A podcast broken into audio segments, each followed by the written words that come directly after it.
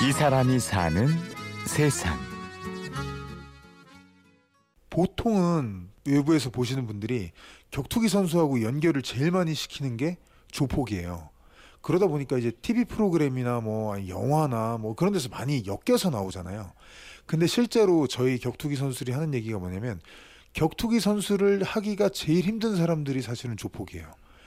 오히려 격투기 선수의 라이프 스타일에 가장 가까운 사람 누구냐면 수도승들이에요. 수도승들. 계속 그냥 참선하고 불경 공부하고 또 참선하시고 막 이런 거 있잖아요. 그런 생활이어야 돼요. 결국 격투기 선수의 생활은 운동 하루 종일 하고 체육관 운영하는 사람은 하루 종일 자기 운동. 동주야 턱 당겨! 턱, 턱 당기고 머리 바꿔! 예, 세게 때리려 하지 말고! 에이 어, 얼굴이 왜 들려? 어디 보냈어? 가슴 어깨 보냈잖아. 그렇지 경기도 성남시 분당에서 종합격투기 체육관을 운영하는 대환 씨. 대환 씨의 본래 직업은 종합격투기 해설가입니다.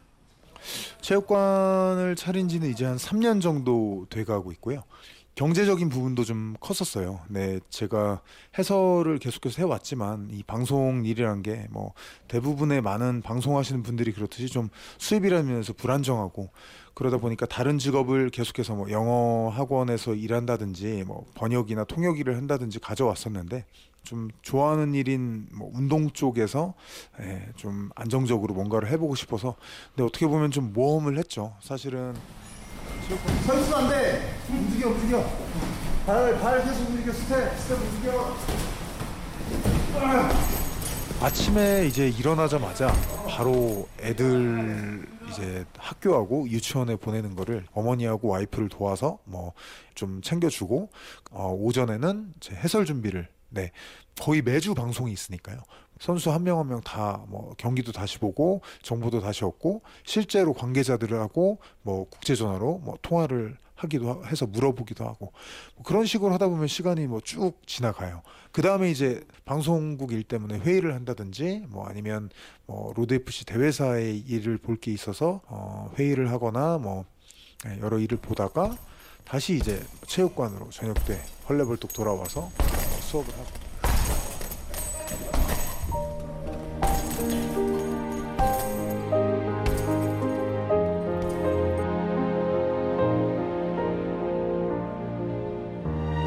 어렸을 적부터 운동에 관심이 많았던 대환 씨가 본격적으로 격투기에 빠져든 건 고등학생이었던 지난 1996년의 일입니다. 이게 격투기를 이제 나도 배우고 실제로 저 운동을 하고 싶다고 느낀 거는 그 마이크 타이슨 선수의 경기를 봤을 때였던 것 같아요. 전성기가 좀 지나고 이제 감옥에 갔다 와서 다시 뭐 홀리필드 선수하고 싸웠을 때가 제가 고등학생 때였거든요. 그 녹화된 테이프를 진짜 수백 번, 수천 번 이상 봤던 것 같아요. 이 움직임이나 펀치 치는 건 이런 게 너무 멋있는 거예요. 다른 그 복싱 선수들의 움직임하고는 정말 달랐어요. 제가 받, 받은 느낌이 너무 멋있었어요. 그래서 마침 또 제 친한 친구 중 한 명이 그 킥복싱을 다니고 있었거든요. 그래서 그 친구하고 얘기를 하다 보니까 킥복싱 수련을 계기로 격투기에 눈을 뜨게 된 대환 씨. 군 제대 후 마침 우리나라에서도 K1 등 해외 격투기 대회가 붐을 일으키면서 그에게도 새로운 기회가 찾아오는데요. 군 그러니까 군 입대하기 전에 격투기가 너무 좋아서 운동을 하면서 격투기를 다루는 홈페이지를 했었어요. 근데 문을 닫고 군대를 갔었고 군 제대 후에 저는 그냥 아 대학교 복학해야 되는데 가기 전에 여학연수나 한번 좀 가고 싶다 뭐 이런 식으로 생각하고 있었는데 어타 방송 어떤 모 방송국에서 새롭게 격투기 프로그램을 런칭하는데 해설할 사람이 없다. 어, 그런 상황에서 제가 오디션을 보게 된 거예요. 그래서 봤는데 운 좋게 됐어요.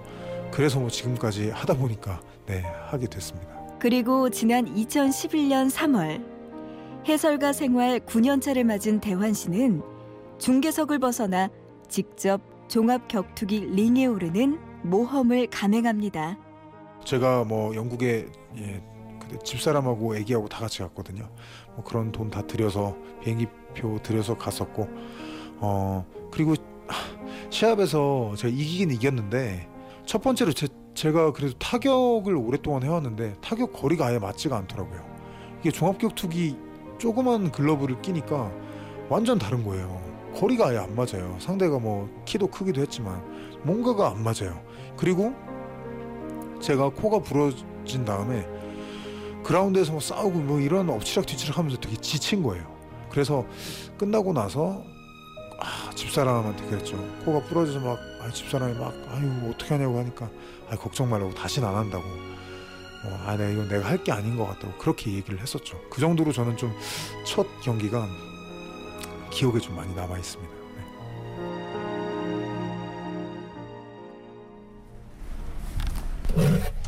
네. 지금 로드 FC 작년에 작년 말에 그 시합에 나갔을 때 사진이거든요. 어, 난타전을 주고받고 있는 그런 장면인데 사실은 기억이 하나도 안 나요. 기억이 하나도 안 나고 그냥 막 정신없이 앞으로 밀고 가자 뒤로 가면 진다 이런 생각했던 것밖에. 하, 제가 긴장 되게 많이 하거든요 진짜. 긴장 엄청 하죠. 저 뭐 지난번에 시합 한국 시합 그 로데프시에서 시합했을 때는 평균 한 두 번씩 깼었어요. 밤에 두 번씩 깨고 하, 진짜 막 상대 얼굴 막 나오고 꿈에 나오고 어 신경 막 곤두서고 아, 난리도 아니었죠. 근데 그것도 제가 성숙해지는 과정 중에 하나인 것 같아요. 이 사람이 사는 세상. 종합격투기 해설가이자 선수로 활동하는 김대환 씨를 만났습니다. 취재 구성의 이창모, 내레이션의 구은영이었습니다. 고맙습니다.